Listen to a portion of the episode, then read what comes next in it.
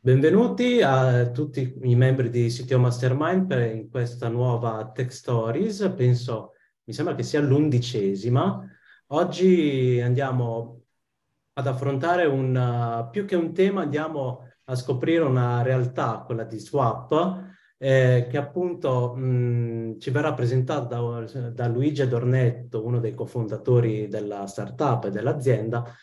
E quello che andremo a scoprire oggi è anche un po' quasi tutti gli stadi che appunto una startup affronta ad oggi, quindi dalla sua fase di nascita, di ideazione, fino a dove è arrivata ad oggi, quindi tutti anche i problemi, tutte le difficoltà che si incontrano.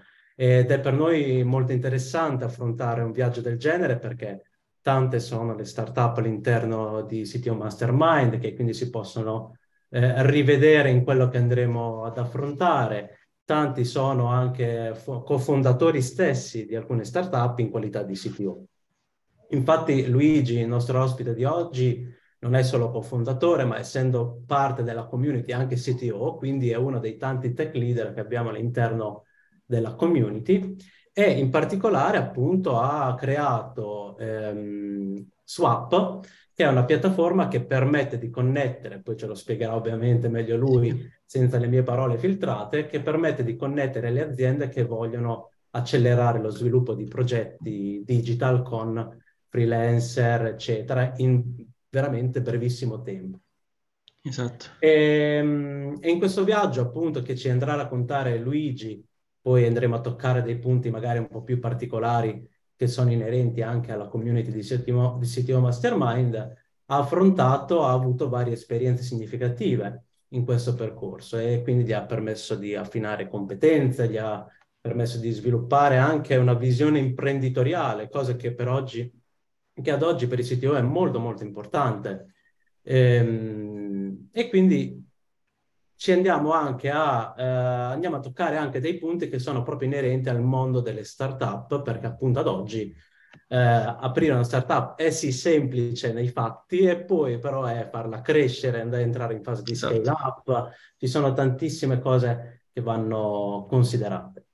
A questo punto mi taccio, lascio la parola a Luigi, che così lo lascio presentare, lascio che si presenti in maniera più dettagliata rispetto a quello che ho fatto io, e iniziamo appunto questa puntata parlando di Zwap e la sua evoluzione che ha avuto nel tempo. Prego Luigi. Ciao a tutti, grazie innanzitutto per avermi dedicato questa puntata, è sempre un piacere far parte della community di CTO Mastermind, e come già introduceva Manuel sono CTO e co-founder di Zwap.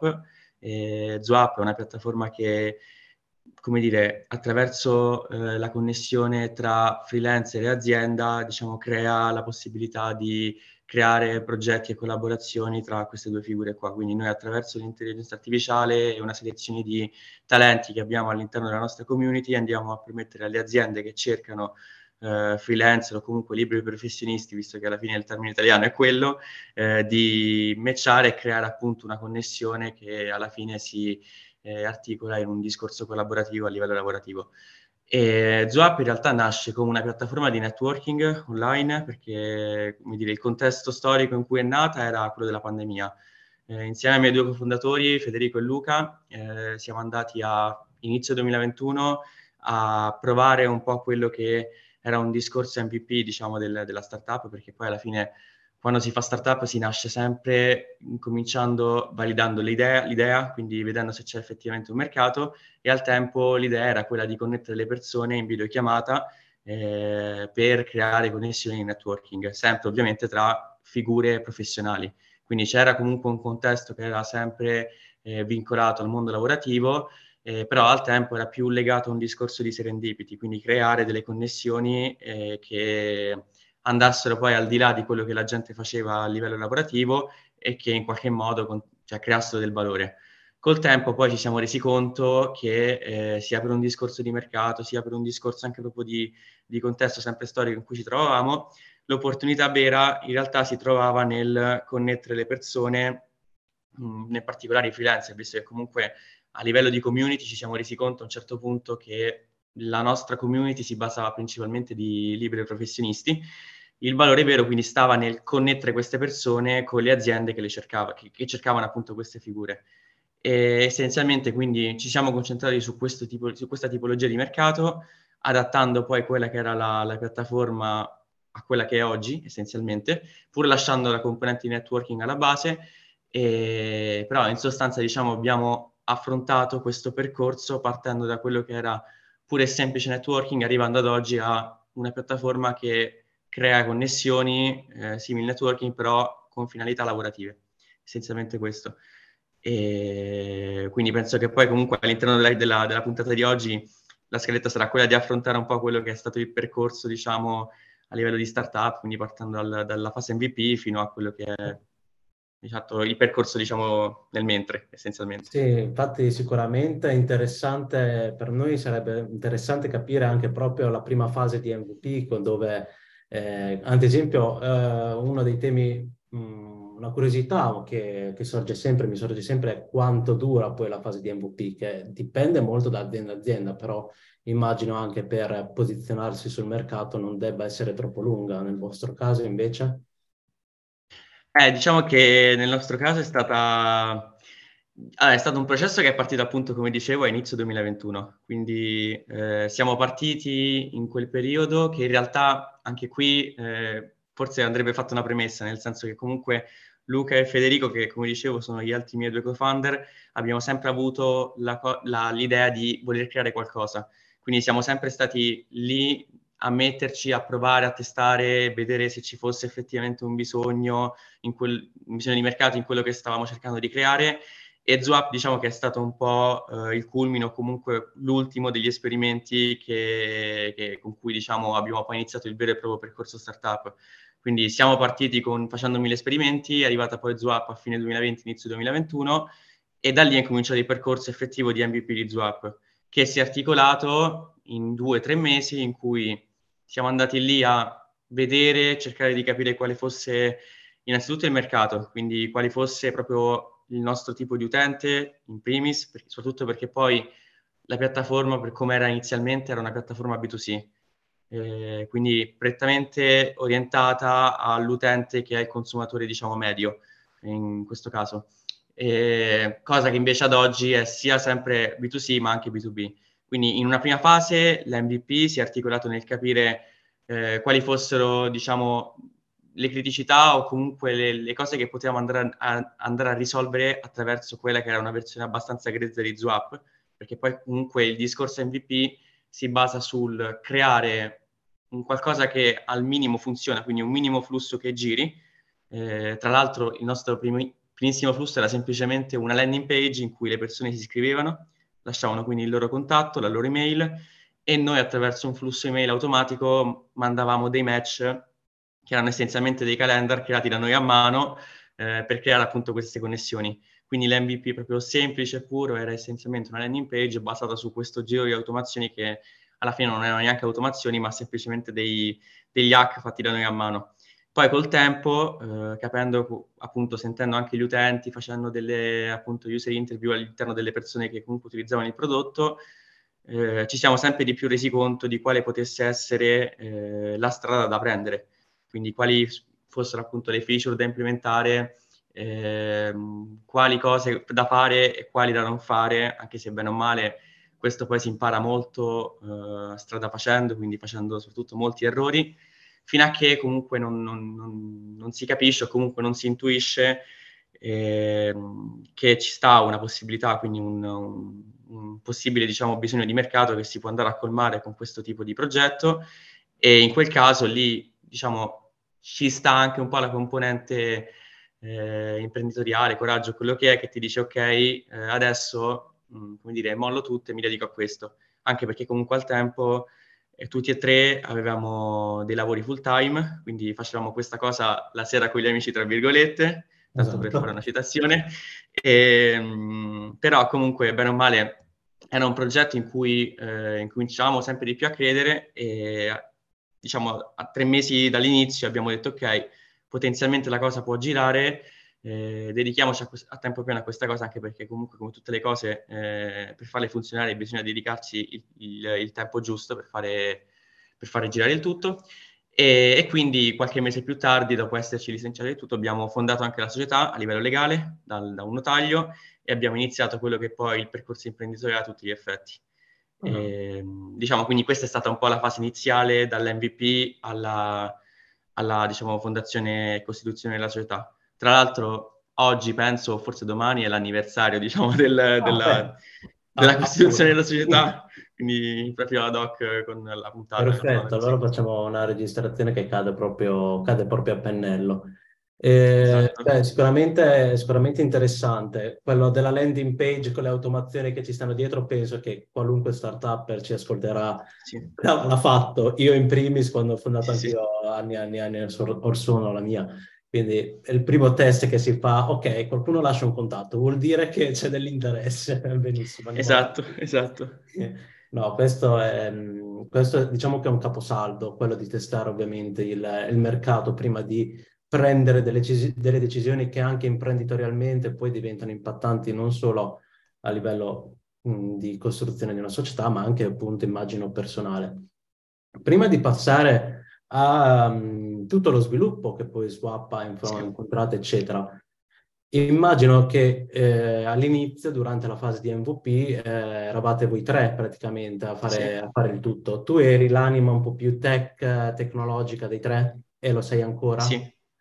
Allora, diciamo che sì, inizialmente sì, perché comunque Federico e Luca non avevano il background, diciamo, che c'è io, lato ingegneria informatica, loro erano più business e finance. Però comunque all'inizio si è tutti quanti un po', si cerca di essere un po' tutti quanti intercambiabili. Poi è chiaro che in alcune cose ognuno dà il suo contributo a livello di skill, cioè in base alle skill e comunque al background che uno ha e possiede. Però sì, nel nostro caso, diciamo, se ci stava ad andare a fare un qualcosa di più tecnico ero io. Però bene o male all'inizio, essendo comunque molto grezza la cosa a livello di funzionalità e quello che, diciamo, sta online, bene o male non c'è, diciamo, così tanto a livello tecnico da dire ok, sì, adesso tutta questa serie di cose le faccio solo io.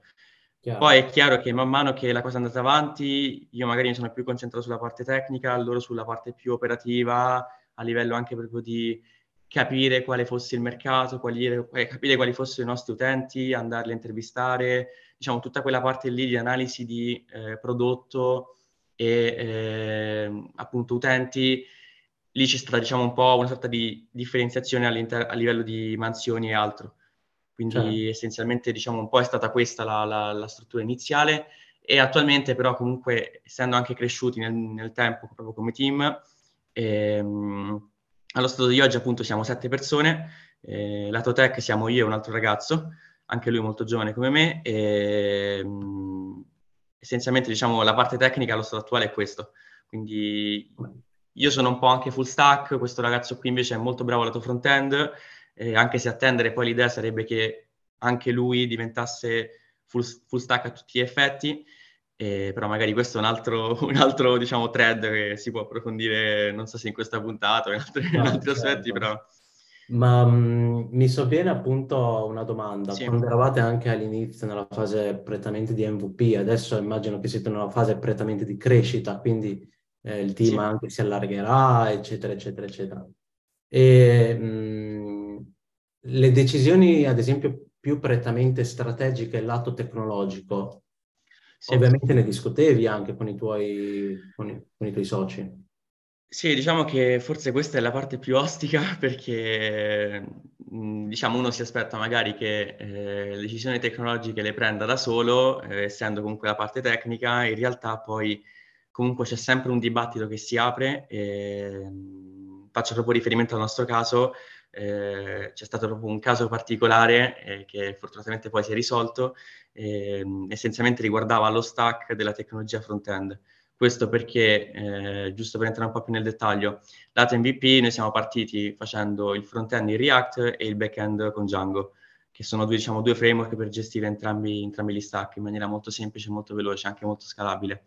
Quando si è trattato di andare lì e dire ok, adesso rifacciamo il prodotto fatto bene, mi sono messo lì e mi sono, diciamo, messo a valutare differenti, diciamo, pro e contro della situazione. Questo perché comunque, essendo un full stack, ma prediligendo più la parte back-end AI, la parte front-end era quella che mi pesava un po' nell'implementazione. Ed essendo da solo, come dire, cercavo in qualche modo il modo di potermi facilitare la vita, ma al tempo stesso anche di divertirmi nel farlo, perché comunque quando si fanno queste cose da soli il rischio poi è che diventi un qualcosa di frustrante e che in qualche modo poi si possa perdere anche il discorso di interesse o la motivazione in primis.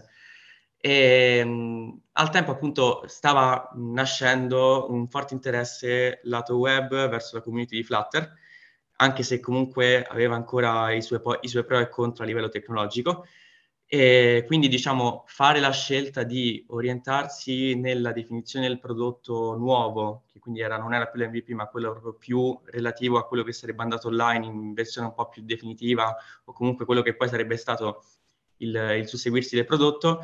Orientare tutta quanta la scelta lato front-end su Flutter è stata un po' una scommessa, che devo dire che però ha ripagato, perché comunque, ripeto, anche qui essendoci dei pro e dei contro, ognuno valuta caso per caso, e nel nostro caso il dibattito da questo punto di vista si basò principalmente sul fatto che scelsi appunto la tecnologia di Flutter come tecnologia front-end per la parte web, che ad oggi magari può sembrare una cosa un po' più tranquilla, nel 2021 poi sembra 1000 anni fa, però in realtà era 2 anni fa, nel 2021 lato web ancora non diciamo, era un po' un azzardo, se si può dire. Però devo dire che a livello poi cioè dopo, diciamo, guardandomi indietro, devo dire che non tornerei indietro rispetto alla scelta fatta, anzi la riconfermerei, però appunto confermo il fatto che è stato un tema su cui si sono aperti molti dibattiti, anche appunto con gli altri miei 2 co-founder che non erano tech, che però giustamente avevano le loro argomentazioni che erano più che valide da questo punto di vista, certo. Ma lì alla fine credo che la cosa che, come dire, faccia la differenza è quanto uno si senta padrone della tecnologia che utilizza. Quindi sono sempre convinto che alla fine ognuno deve essere, diciamo, deve avere il controllo completo, no, sugli strumenti che utilizza, e non deve sottostare invece alla tecnologia. Quindi un po' l'assunto su cui poi si basava tutto quanto il discorso era anche questo. Certo. E quindi... Ma quando hai preso appunto queste decisioni, che comunque sì, ti sei confrontato, le avete prese insieme, e sono comunque delle decisioni sì, che sono impattanti, perché ovviamente sì, scegli di migrare a uno stack, scegli di adottarne uno nuovo, eccetera, eccetera, ti vanno anche a creare ovviamente una certa roadmap tecnologica a cui uno deve dare poi sì, seguito. Una curiosità, su questa roadmap ad esempio, ti sei mai scontrato con i tuoi soci, oppure avete avuto delle imposizioni magari dall'alto, nel senso che deadline settembre, ok, allora non posso utilizzare Flutter perché è tecnologia nuova, devo impararla, eccetera. Queste cose le avete affrontate nel tempo, e come ti sei rapportato a questo qua, a queste tematiche? Allora, in realtà al lato deadline, diciamo, da questo punto di vista, diciamo, è stato un po' più semplice, perché il Flutter rispetto a React era quello con cui mi trovavo meglio a livello proprio di sviluppo e tutto. Quindi, diciamo, da questo punto di vista è stato forse uno dei punti positivi per cui l'abbiamo scelto. Diciamo che il lato deadline è stato più un discorso proprio di prodotto alla base, quindi a prescindere proprio dalla tecnologia, nell'andare a disegnare il prodotto. Mi ricordo proprio che l'estate del 2021 fu parecchio, diciamo, calda, tra virgolette, perché eravamo appena usciti dalla fase di MVP, eravamo entrati in quella fase in cui abbiamo più o meno in mente quello che vogliamo fare a livello di prodotto finale, o comunque quello che poi sarà il prodotto che andremo a vendere, però a livello poi di implementazione e tutto, siccome volevamo comunque fare un qualcosa che fosse molto figo, quindi che avesse comunque un certo appeal a livello di grafico e tutto, e questo Flutter aiutava molto anche da questo punto di vista. A livello poi di UI e UX ci sono stati, diciamo, parecchi momenti in cui abbiamo cancellato tutto quello che era stato fatto, quindi diciamo il discorso deadline si è molto procrastinato per il semplice fatto che abbiamo ridisegnato più volte il prodotto. E quindi essenzialmente è stato più un discorso alla base di noi, forse anche fin troppo perfezionisti, se posso, da questo punto di vista, perché molte cose magari a ripensarci avremmo potuto tranquillamente rimandarle a dopo, quindi evitare magari di perdere troppo tempo nel disegnare un qualcosa che, come dire, fosse fin troppo appunto perfezionista. Quindi forse appunto l'errore principale è stato quello di dedicarci magari troppo sui dettagli, e infatti a un certo punto ci siamo resi conto della cosa e abbiamo detto ok, basta, usciamo con quello che abbiamo fatto finora, perché comunque eravamo ancora con l'MVP online, perché diciamo poi una cosa che noi abbiamo sempre fatto è stare sempre online con qualsiasi cosa avessimo fatto, quindi la fase di landing page, solo landing, e nel frattempo facciamo l'MVP. Quando facevamo il prodotto siamo stati online con l'MVP senza togliere nulla, perché comunque era un MVP che girava, quindi che aveva delle automazioni che lo facevano girare, la gente lo utilizzava, e quindi nel mentre che abbiamo disegnato il prodotto da maggio 2021 a novembre 2021, la gente ha continuato a utilizzare il prodotto con la versione MVP. E quindi diciamo, c'è stato questo arco di tempo in cui stavamo lì a disegnare la cosa mentre tutti quanti utilizzavano quella vecchia, e ogni volta c'era un continuo rimandare a far uscire il prodotto finale, o comunque quello, diciamo, quello nuovo, però sempre per un discorso di come disegnare il prodotto, essenzialmente questo. Beh, mi sembra anche di capire che però non vi siete pentiti di tutte queste scelte, cioè di buttare fare, perché comunque siete arrivati ad oggi. Non avete mai avuto però delle, chiamiamole pressioni dall'alto, magari da investitori, cosa del genere? In quella fase no, perché la parte di investitori è arrivata a gennaio 2022, ma anche lì diciamo che il rapporto che comunque abbiamo con i nostri investitori, che poi sono business angel che hanno partecipato al pre-seed di gennaio 2022, è sempre stato un rapporto molto sano, nel senso che comunque loro li abbiamo innanzitutto conosciuti tramite Zwap, quindi alla fine la piattaforma ci ha fatto da hub con persone che poi hanno, come dire, visto del potenziale, hanno messo anche del capitale.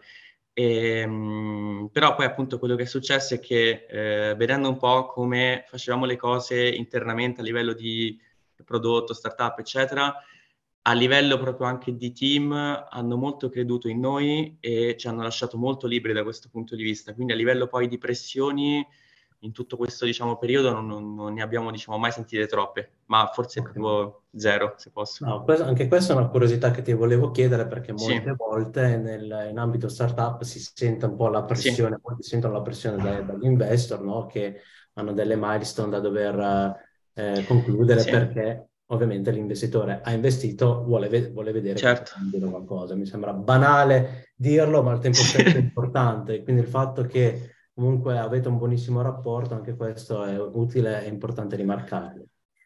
Quindi ad oggi comunque la fase di MVP ovviamente è passata, primi seed eccetera, state crescendo, avete intenzione di crescere in quest'annata, nei prossimi anni? Penso proprio di sì.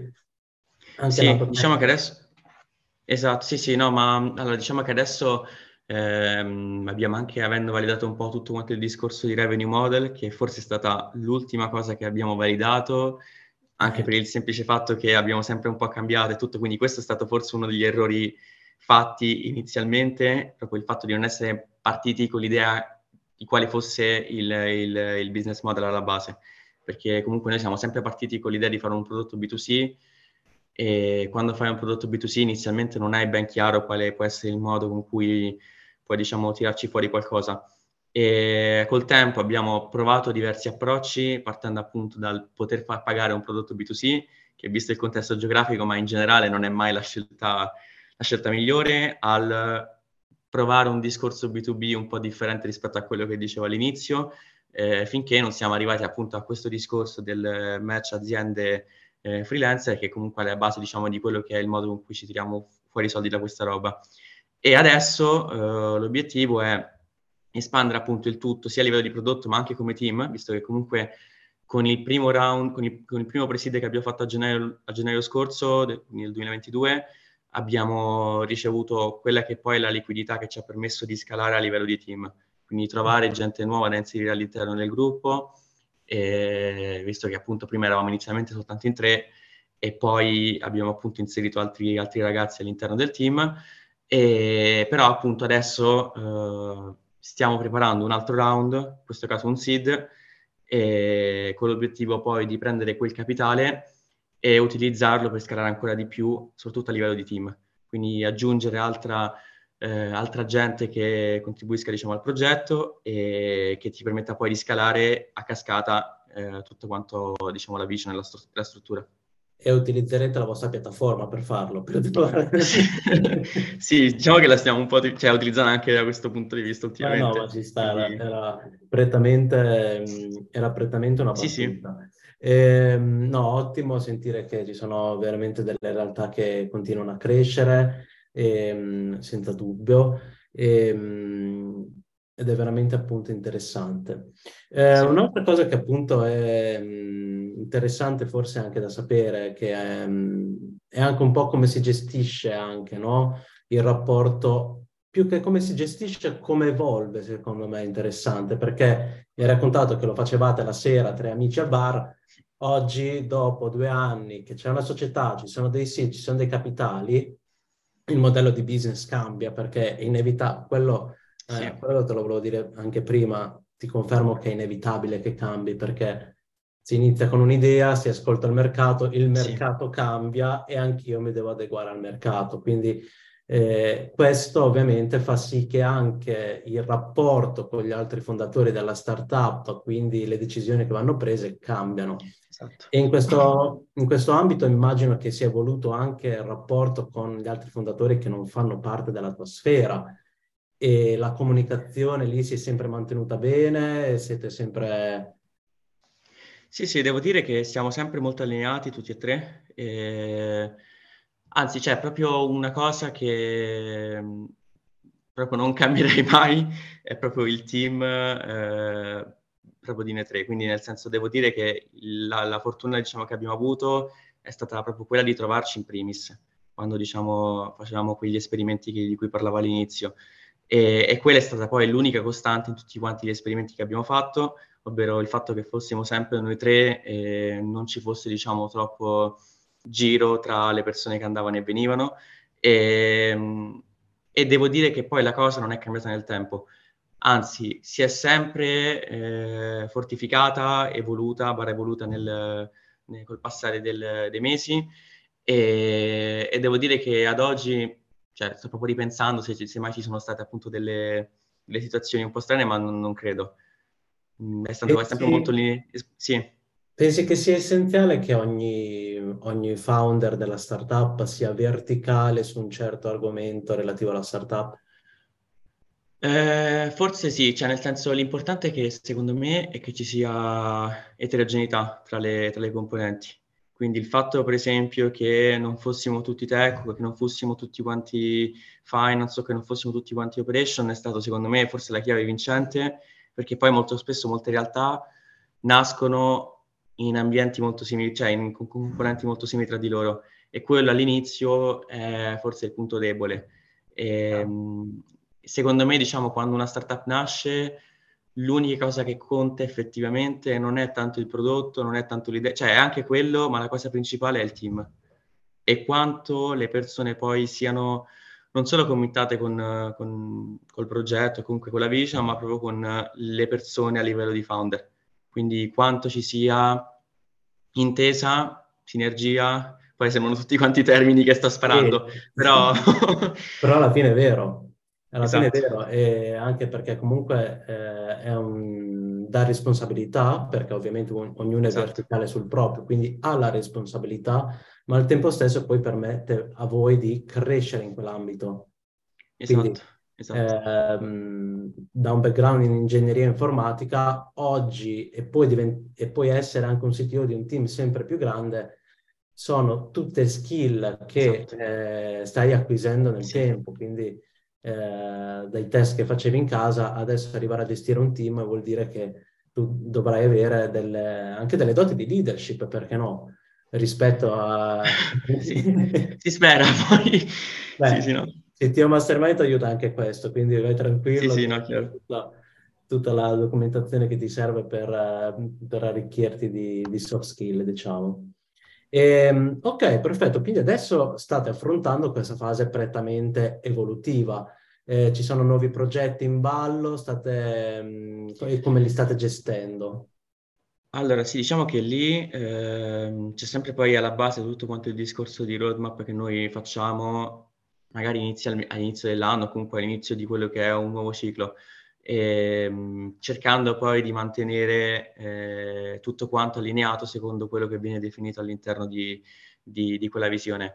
Quindi essenzialmente adesso appunto a inizio anno abbiamo stabilito tutta una serie di goal a livello di feature o comunque di prodotto che vogliamo andare a inserire, e essenzialmente stiamo seguendo quello, che sta prendendo molto una direzione relativa al prendere quello che è il match, diciamo, tra i freelancer dell'azienda e portarlo in un'ottica un po' più anche di intelligenza artificiale. Poi non vorrei, diciamo, risultare banale da questo punto di vista, visto che comunque il trend attuale è quello, però comunque prendere un po' tutto quel tema lì e articolarlo in quello che è alla fine il nostro business di mercato e come dire, creando poi tutto quello che è un discorso anche proprio di copilota, noi lo chiamiamo così, per i freelancer.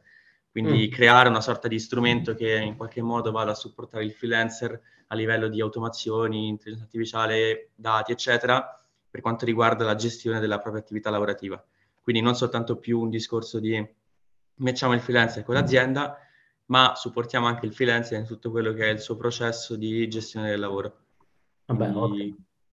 Creare, diciamo, uno strumento di questo genere. E mi credete lo stack, immagino, per fare una cosa del genere. Allora, diciamo che lì abbiamo subito un'altra migrazione, ho messo prima questo dettaglio, a fine dell'anno scorso, perché siamo passati da, per entrare un po' più nel tecnico, una struttura monolitica lato back-end a una struttura microservizi. Quindi c'è stato un discorso di migrazione a livello di approccio architetturale, in primis, che ci ha permesso poi di poter fare anche proprio delle scelte nei momenti in cui andiamo a fare lo sviluppo di determinati progetti, che non sono più vincolati a un unico tipo di stack, ma all'occorrenza possono essere basati su differenti stack. Questo sia nell'ottica di poter decidere appunto caso per caso qual è la soluzione migliore, ma anche nell'ottica in cui, volendo, anche proprio nell'ottica di gestione proprio di risorse e team, sempre seguendo un po' anche la filosofia dei freelancer, prendere appunto delle risorse esterne, creare appunto quel progetto con quella risorsa esterna senza che quella risorsa esterna necessiti, diciamo, di tutto quanto l'overview di quella che è il background o comunque l'architettura della piattaforma, perché la logica è appunto gli diamo in mano questo progetto, il freelancer lo completa o comunque lo realizza, e poi questo progetto, come se fosse un pezzetto del puzzle, si inserisce a livello di tutto quanto l'ecosistema di Zwap. Quindi, diciamo, questa migrazione architetturale ha avuto anche un po' questo tipo di obiettivo, quello di slegarsi non solo dal punto di vista tecnologico, ma anche la dipendenza del dover avere sempre risorse che conoscono un po' tutto quanta l'ecosistema, la piattaforma di Zwap, ma che appunto possono realizzare piccoli pezzetti che poi possono essere messi come se fosse un pezzo del puzzle, essenzialmente. Beh, interessante, sicuramente hai delle sfide davanti, no? Non piccole da affrontare, questo è fuori di dubbio, però come ogni sfida ovviamente ha la sua parte anche di divertimento, quindi sicuramente quella deve essere una parte che deve essere sempre mantenuta, come dicevi prima.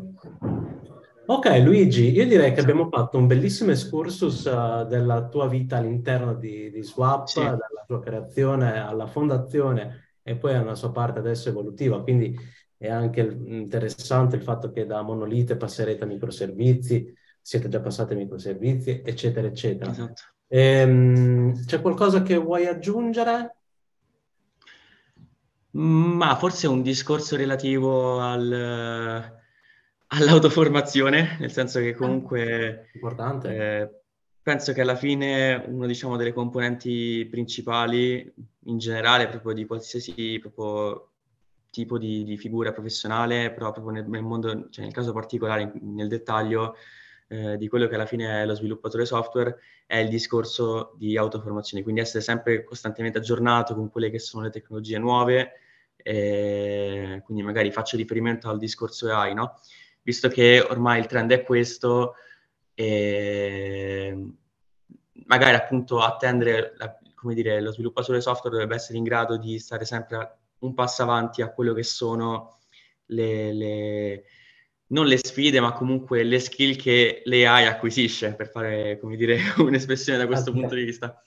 Quindi il discorso è di essere un po' padrone, sempre per tornare all'idea iniziale della tecnologia, e non essere appunto piegato, tra virgolette, alla tecnologia.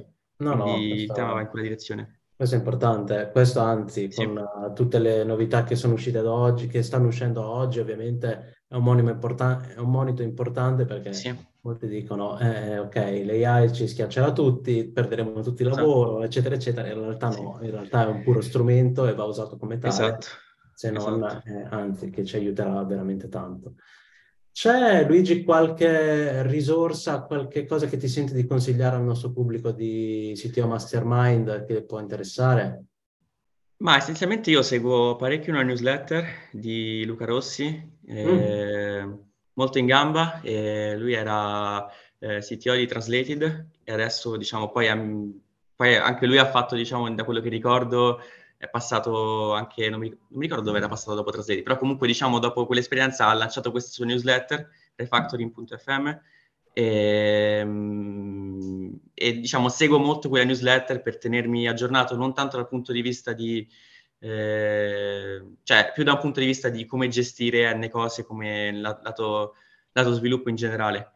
Quindi come approcciarsi a determinate tematiche, come ottimizzare al meglio le risorse da questo punto di vista, anche per esempio determinati spunti sul tema appunto microservizi, monolitico, molte cose mi ricordo di averle prese da lì, quindi essenzialmente la consiglio come risorsa, diciamo, sicuramente utile.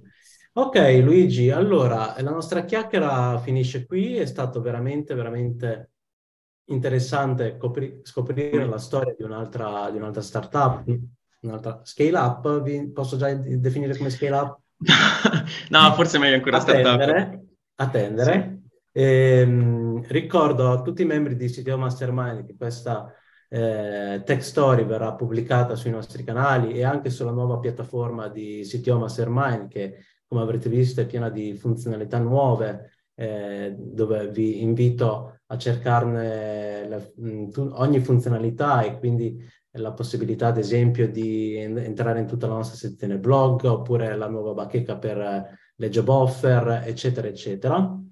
Vi ricordo che poi con Luigi ci ritroveremo sempre in un meetup, perché ovviamente tutte le domande che vi verranno a seguito della pubblicazione di questa registrazione le potrete fare anche direttamente a lui, e soprattutto anche le risposte che otterremo dal sito poll e quindi dal sondaggio che lanceremo all'interno della community. Grazie Luigi. Grazie a voi. Grazie ancora e ci vediamo alla prossima Tech Story.